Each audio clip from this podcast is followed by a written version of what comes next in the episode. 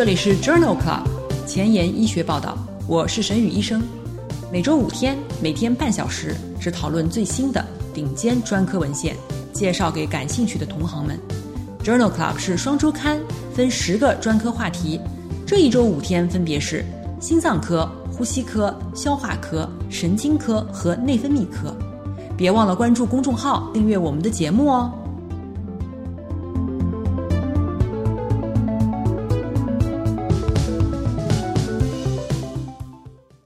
今日头条：一，FDA 批准免疫检查点抑制剂进入肺癌的一线治疗。二，《New England Journal of Medicine》新英格兰医学杂志撰文，在耐药结合的治疗当中，含大剂量莫西沙星的短程治疗方案并不列于长程治疗方案。三，《Cell》发表文章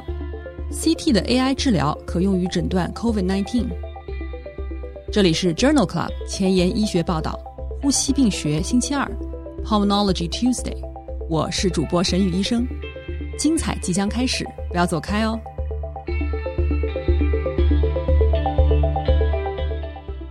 首先和大家聊聊新药研发，德瓦鲁单抗是一种 PDL1 单抗，此前已被批准用于治疗晚期膀胱癌和无法切除的三期非小细胞肺癌。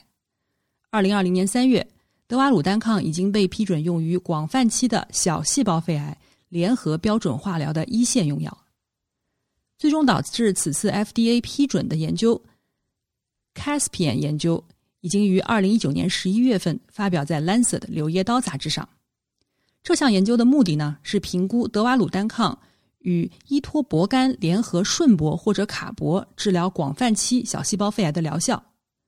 对照组方案是依托博苷联合顺铂或者卡铂。这项研究是随机开放标签三期临床研究，纳入的是未经治疗过的广泛期的小细胞肺癌患者，共五百三十七人，随机分为德瓦鲁单抗加铂依托博苷组以及铂依托博苷组，在联合德瓦鲁单抗组的总生存期明显得到改善，优势比达到零点七三。联合德瓦鲁单抗组和不使用德瓦鲁单抗组当中，中位生存期分别于十三点三个月和十点三个月。当随访至第十八个月的时候，两组分别的有百分之三十四和百分之二十五的患者存活。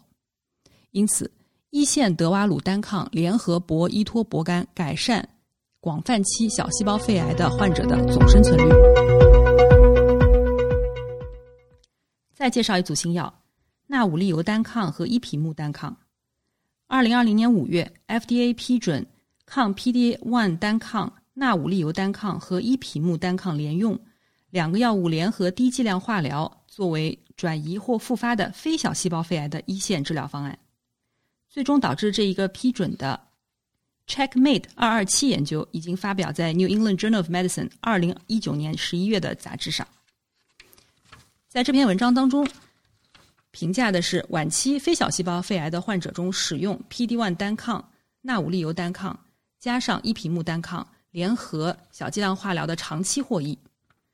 研究中纳入的 PDL1 表达水平大于百分之一的四期或者复发的非小细胞肺癌的患者，随机分入纳武利尤单抗加伊匹木单抗双联治疗组，或者是纳武利尤单抗单药治疗组，或者是单纯化疗组。同时也纳入了 PDL1 表达水平小于百分之一的患者，随机分入这三个治疗组当中。所有的患者之前都未接受过任何化疗。结果显示，在 PDL1 表达水平大于等于百分之一的患者当中，纳武利尤单抗加伊匹木单抗组和化疗组的中位总生存期分别为十七点一个月和十四点九个月，有统计学差异。两年总生存率分别为百分之四十和百分之三十二点八，中位缓解时间分别为二十三点二个月和六点二个月，均有统计学差异。在 PDL1 表达水平小于百分之一的患者当中，也观察到了总生存期的获益。纳武利尤单抗加伊匹木单抗和化疗组的中位总生存期分别为十七点二个月和十二点二个月，全部患者当中。纳武利尤单抗加伊匹木单抗和化疗组的中位总生存期分别为十七点一个月和十三点九个月，严重不良事件发生率分别为百分之三十二点八和百分之三十六。因此，在非小细胞肺癌患者当中，纳武利尤单抗加伊匹木单抗一线治疗总的生存期超过化疗组，而且这与 PDL1 表达水平并没有任何关系。在长期随访当中，也没有发现新的安全性问题。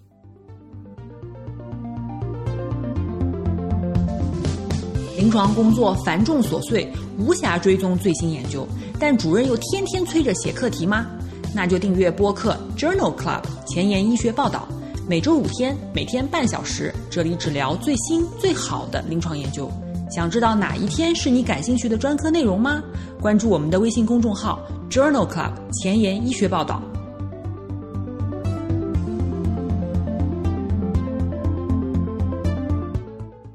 下面我们来聊聊临床实践。今天聊的话题呢是阻塞性呼吸睡眠暂停。阻塞性呼吸睡眠暂停呢也叫 OSA，是一种因为睡眠过程中上气道反复塌陷引起的，以阻塞性呼吸暂停和低通气为特征的疾病。对于那些白天睡眠过多、打鼾以及睡眠中窒息或者倒吸气的高龄、肥胖男性的患者，都应该考虑此种诊断。其中，多导睡眠监测图是诊断的金标准。诊断标准为：无相关疾病的患者呢，睡眠间期阻塞性为主的呼吸事件大于等于每小时十五次，或者是伴有相关疾病的人群当中，睡眠间期阻塞性为主的呼吸事件大于等于每小时五次。这里说的相关症状包括嗜睡、疲劳、失眠、觉醒时存在憋气、倒吸气或者窒息。或者观察者发现患者有习惯性的打鼾、呼吸中断，相关的疾病包括高血压、心境障碍、认知功能障碍、冠心病、脑卒中、心力衰竭、心房颤动以及二型糖尿病。那么，睡眠呼吸障碍与失眠还有高血压、糖尿病之间的关系是什么呢？在二零二零年七月发表在美国呼吸与重症医学杂志上的前瞻性研究，通过长达六年的随访。调查了美国西班牙裔以及拉丁裔人群当中睡眠呼吸障碍与失眠，还有高血压及糖尿病之间的发生关系，共纳入了一万一千六百余名患者，其中女性占到一半，平均年龄四十一岁。存在睡眠呼吸障碍的人群当中，高血压发生的风险比为一点五四，糖尿病发生的风险比为一点三七。也就是说，如果有一个患者是存在睡眠呼吸障碍的。那么，他的高血压发病的风险比正常人增加了百分之五十四，糖尿病发生的风险比正常人增加了百分之三十七，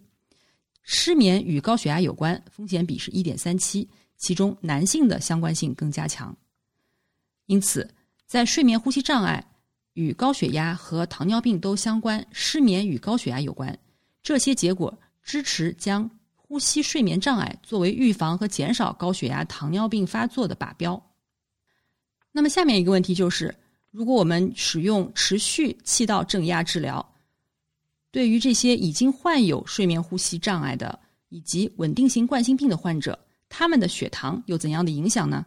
在二零二零年七月发表在《Diabetes Care》上的 SAVE 研究，试图通过在同时患有稳定性冠心病和呼吸睡眠障碍的患者当中，长期持续气道正压通气对于血糖控制和糖尿病风险的影响。研究中一共收录了八百八十八名同时患有稳定性冠心病和 OSA 的患者，一组接受 CPAP 加正常治疗，另外一组接受常规治疗，中位随访时间达四点三年。糖尿病患者当中，不同治疗组的血糖、糖化血红蛋白或者是降糖药的使用方面并没有显著的差异。对于糖尿病前期或者是刚刚诊断糖尿病的患者，组间也没有显著的差异。但有趣的是。女性的糖尿病患者在常规治疗组当中表现较差，而在接受 CPAP 治疗以后，病情更加稳定。因此，作者认为，在同时患有稳定性冠心病和 OSA 的患者当中，尚无证据证明长期的 CPAP 治疗对于血糖控制有益。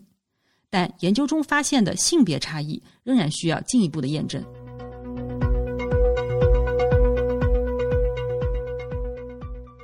接下来和大家聊一聊阻塞性睡眠呼吸障碍的治疗。一般的治疗包括减重、运动、侧卧位睡眠、避免酒精、避免使用精神类的药物。主要的治疗方法就是我们刚才提到的气道正压通气。最常见的模式持续气道正压 （CPAP） 或者是双水平气道正压 （BPAP），还有自动调定式的气道正压 （APAP）。最常用的模式是 CPAP。替代治疗方法包括，对于轻中度的患者，可以尝试使用口腔矫正器；对于存在上气道阻塞的患者，可尝试行上气道外科手术。也可以尝试直接或间接刺激呼吸驱动的药物，比如茶碱或者乙酰唑胺，或者使用减少上气道塌陷的药物，如地西帕明。在二零二零年九月发表在《JAMA》的一份对照研究，目的是考察了颚舌手术对于阻塞性睡眠呼吸暂停综合症的患者常规治疗失败以后的疗效。研究纳入常规治疗失败以后症状性的中重度的。阻塞性睡眠呼吸暂停症的患者一百零一人，随机接受多次颚舌手术，这中间包括改良悬雍垂腭咽成型术和微创舌体积缩小术，或者是常规治疗，比如改善睡眠姿势以及减肥。百分之八十九的患者完成了此实验，手术组期限时的平均睡眠呼吸暂停低通气指数为四十七点九，六个月以后降低至二十点八。而常规医疗组基线时为四十五点三，六个月以后三十四点五；手术组基线时的嗜睡评分为十二点四，六个月以后降至五点三；而常规医疗组基线时十一点一，六个月以后仅降低到十点五，均有统计学差异。不良事件呢，主要是手术组当中有一例患者在术后第五天发生了心肌梗死，有一例患者因为吐血而住院观察。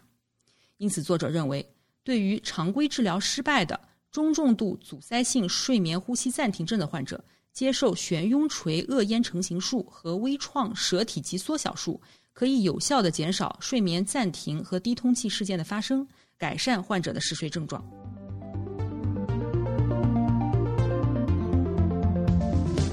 工作太忙，时间碎片化吗？每天半小时听我的播客，获得最新最好的临床研究。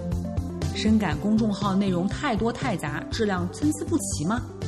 每周五天看我的微信公众号，获得最好最新的临床研究。Journal Club 前沿医学报道，拉近科研和临床的距离。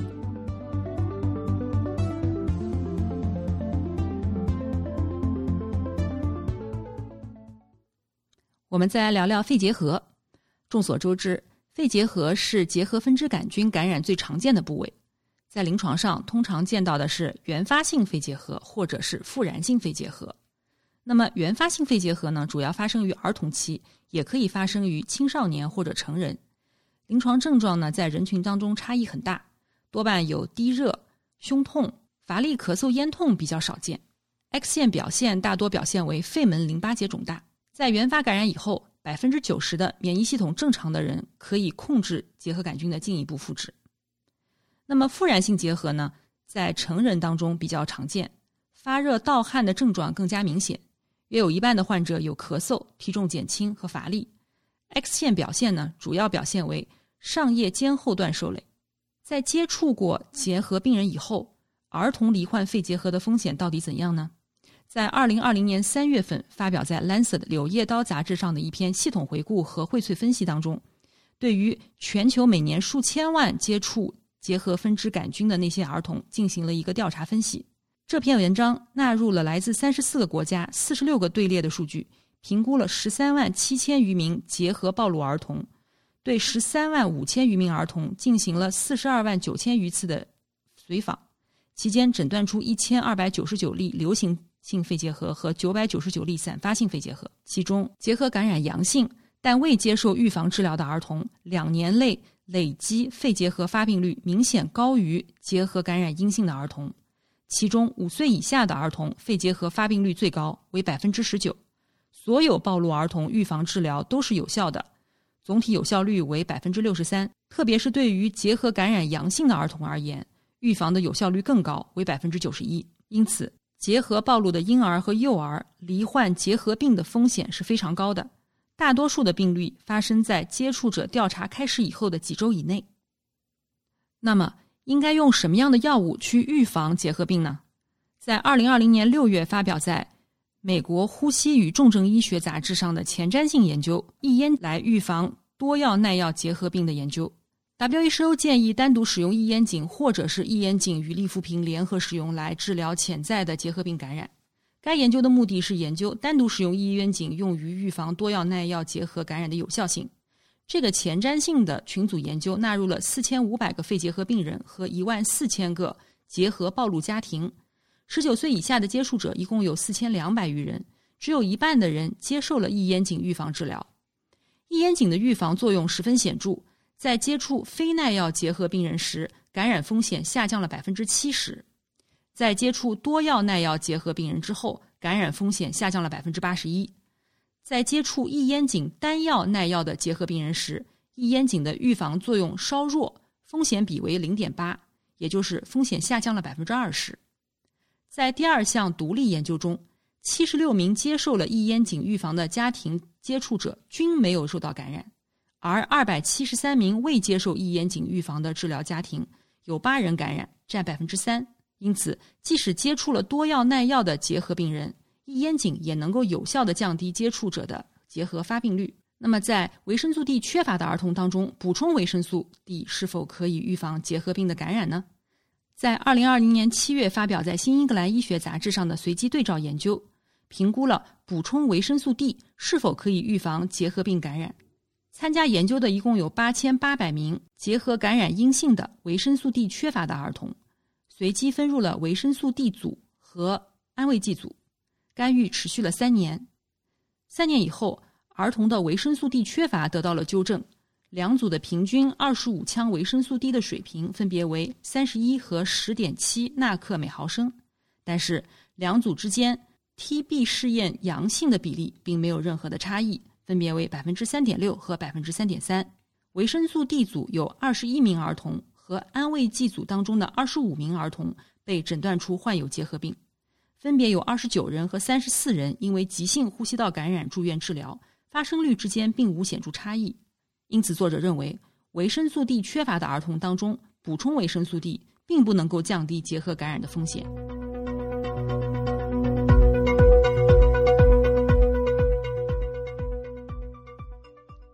肺结核的治疗，这并不是一个很陌生的话题，给大家稍微复习一下。一般来说，原则上讲，对于没有 HIV 感染的成人的药物敏感的肺结核的治疗，通常包括两个月的强化治疗以及四到七个月的维持治疗。强化阶段通常采用的是四联药物治疗，包括异烟肼、利福平、吡嗪酰胺、乙胺丁醇。维持期的治疗通常采用二联治疗，包括异烟肼和利福平。耐药肺结核包括单药耐药和多药耐药，在单药耐药的情况下，可以选择其他的一线治疗药物，并联合喹诺酮类。多药耐药的治疗呢，主要取决于药敏实验，原则是尽可能多的用一线的药物，再加上一种氟喹诺酮类的药物，或者是另一种核心二线药物。二零一九年三月，在《新英格兰医学杂志》上发表的随机研究呢，评价了短程治疗利福平耐药的。肺结核的三期临床研究，研究的目的是对于氟喹诺酮类和氨基糖代类敏感的而利福平耐药的结核患者中开展这一项三期的非劣效性实验。一共四百二十四名患者随机分别接受含有大剂量莫西沙星在内的短效方案九到十一个月，或者是遵循二零一一年 WHO 指南推荐的长疗程方案二十个月。在一百三十二周以后，长疗程方案组和短疗程方案组当中，分别有百分之七十九和七十八的患者报告了状态良好。两组之间的严重不良事件发生率分别为百分之四十五和百分之四十八。短疗程方案中百分之十一的参与者和长疗程方案当中百分之六点四的参与者出现了 QT 间期延长，并进行了药物调整。因此，作者认为，在对于氟喹诺酮类药物和氨基糖代类药物敏感的利福平耐药的结核患者当中，包括了大剂量的莫西沙星的短程治疗方案的主要疗效结局，并不劣于长程方案，安全性也是相似的。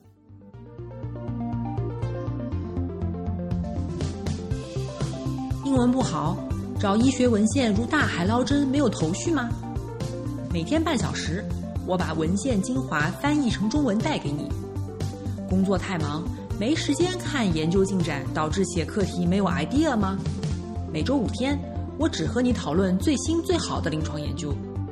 Journal Club 前沿医学报道，拉近科研和临床的距离。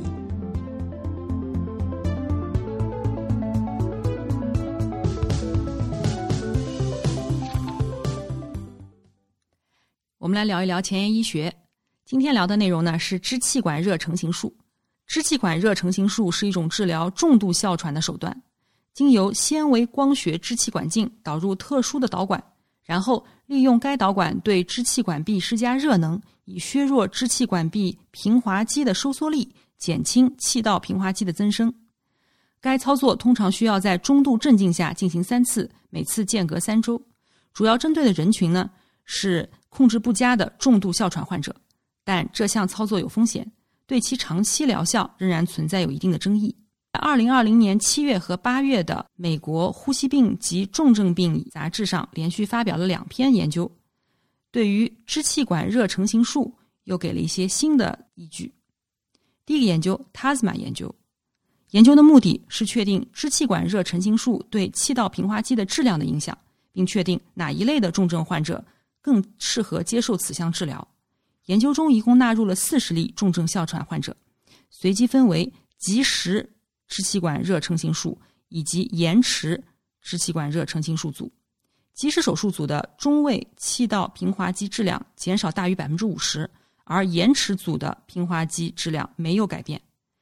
及时手术组和延迟手术组当中，哮喘控制问卷评分分别显著降低了零点七九。和升高了零点零九，哮喘生活质量问卷评分分别升高了零点八三，降低了零点零二。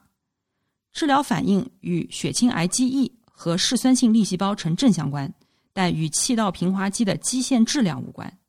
因此，作者认为气道热成型术可以使气道平滑肌的质量明显下降，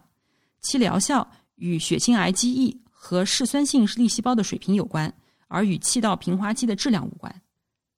另外一篇，二零二零年八月份发表在同一份期刊上的随机对照研究，主要研究的是先幺二九磁共振引导下的一次支气管热成形术。这一技术的主要目的是减少支气管热成形术术后的不良事件。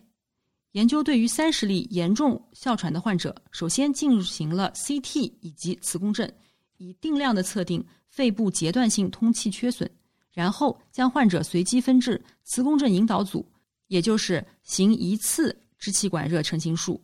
治疗六个病变最为严重的支气管，或者是随机分入非引导组，也就是按照标准的三次支气管热成形术。治疗十二周以后，磁共振引导组与非引导组相比，生活质量评分无明显改善，但肺通气不良和肺部通气的比例下降更为显著。下降比例达百分之十七点二，两组术后哮喘加重的比例分别为百分之三十三和百分之七十三。因此，作者认为与标准的三次支气管热成形术相比，磁共振引导下的一次支气管热成形术可以取得类似的短期改善，而且为手术期的不良事件明显减少。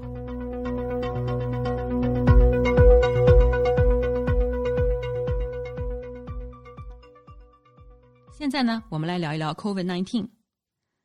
在二零二零年六月的《Cell》杂志上发表了一篇应用人工智能系统对于新型冠状病毒肺炎进行 CT 诊断、定量以及预后的评估的文章。